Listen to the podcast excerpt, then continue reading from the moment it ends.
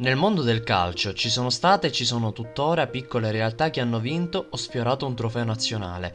Adesso immaginatevi uno dei tanti club che hanno dato vita alla S Roma arrivare alla finalissima per vincere il campionato. Stiamo parlando della Fortitudo, squadra dai colori rossoblù, fondata nel 1908 a Borgo, uno dei tanti rioni di Roma, attraverso l'associazione del Sacro Cuore di Gesù. La Fortitudo giocava le sue gare al campo Madonna del Riposo e proprio il nome Fortitudo nacque dopo vari dibattiti su come si dovesse chiamare il club. Ad un tratto una persona gridò Fortitudo, l'aveva strillato il più giovane degli atleti di quel periodo, essendo che era una società di ginnastica. La cosa piacque e Viva la Fortitudo gridarono tutti. I colori, come già detto in precedenza, rosso e blu, rosso come il sangue, blu come il cielo. Da quel momento un susseguirsi di vittorie, una gloria sempre crescente che nacque tutto in cortile, tra schiamazzi e preghiere, cominciarono a rimbalzare i sogni, a sfera di centinaia di ragazzi. Una palla di gomma e cuoio era la musa ispiratrice di tanti giochi, il divertimento preferito dei giovani di Borgo e di tanti rioni che sorgevano all'ombra di piazza San Pietro, che si univa alla curiosità e all'interesse per le nuove scoperte del secolo. Il club vivrà il suo periodo più brillante nei primi anni 20, quando il club raggiunse nella stagione 1919-1920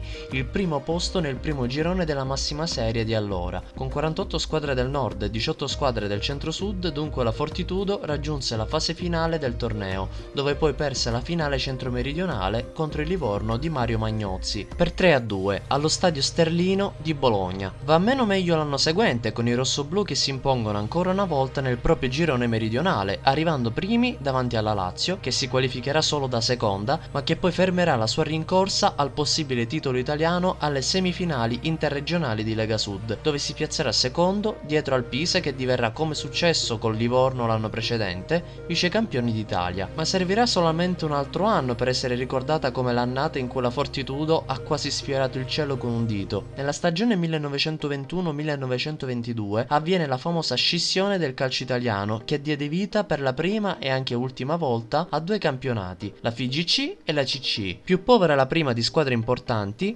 più ricca invece la Confederazione, dove decise di partecipare proprio la Fortitudo. Ci sono infatti 24 squadre del nord e 34 squadre del sud, ma con club molto più affermati come Provercelli e Genoa, pronte per dare inizio ad una lunga sfida a distanza, dove tra l'altro vinceranno i propri gironi di competenza. Ma sorprendentemente è la Fortitudo ad imporsi nel proprio girone meridionale, contro Alba Roma, Juventus Audax, Lazio e altre compagini romane, ed accede così alla finale della Lega Sud, dove vince in scioltezza 2-0 contro la Puteolana ed accede dunque alla finalissima contro la temibilissima Provercelli di Virginio Rosetta, Alessandro Rampini e del loro allenatore Guido Ara. La finalissima si disputò in due incontri di andata e ritorno. Il primo incontro a Roma, la Fortitudo tuttavia non poté far nulla contro la classe dei possenti e talentuosi atleti vercellesi, che si imposero per 3-0 tanto che al ritorno a Vercelli i padroni di casa vinceranno con formalità per 5 a 2. La squadra romana alla fine di quel triennio non riuscì a riconfermarsi per ritornare ad essere grande protagonista nel calcio italiano, specialmente nel girone del centro-sud, nonostante gli investimenti dell'associazione verso il calcio che stava acquisendo sempre più consensi in Italia e nel mondo. Il 2 agosto 1926 la Carta di Viareggio, previa fusione rafforzativa con la Pro Roma, ammise la Fortitudo in divisione nazionale, torneo di massima serie finalmente unificato tra nord e sud, insieme a Alba e Napoli. Il torneo 1926-1927 fu però disastroso. La Fortitudo Pro Roma chiuse l'ultima nel girone B di divisione nazionale, totalizzando solo 5 punti in 18 partite e retrocedendo in prima divisione. L'unica impresa della stagione fu l'inaspettata vittoria per 4-2 in casa contro il Torino, squadra che in quella stagione avrebbe poi vinto lo scudetto, anche se le fu revocato per il caso Allemandi. Nel 1927 Alba Audace, Fortitudo Pro Roma e Roman si fusero fondando l'Associazione Sportiva Roma. Dalla stagione successiva la lupa capitolina verrà usata come simbolo dalla Roma, che riuscì ad ottenere nel suo primo anno una difficile salvezza e nel secondo un terzo posto nel girone A. Risultati più che buoni se rapportati a quelli ottenuti dalle altre compagini della ex Lega Sud.